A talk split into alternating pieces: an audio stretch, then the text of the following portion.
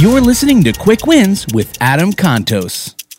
How do you lead? That's a great question, isn't it? Well, the reality is leading is watching people do things that are effective for them and make change in their lives. So, how do you get people to do that? Let them see you do it. Leading is about demonstrating the actions that you think you should see in others.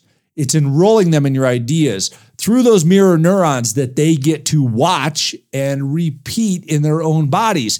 They're going to do what they see their leaders do. That's how you lead. Let them see you do it. That's your quick win for the day. Thank you so much for joining us for this quick win. We release full podcast episodes on Wednesdays and quick wins every other Friday. For more great content, head over to startwithawin.com. And until next time, stay positive, make the best of every situation, and keep winning.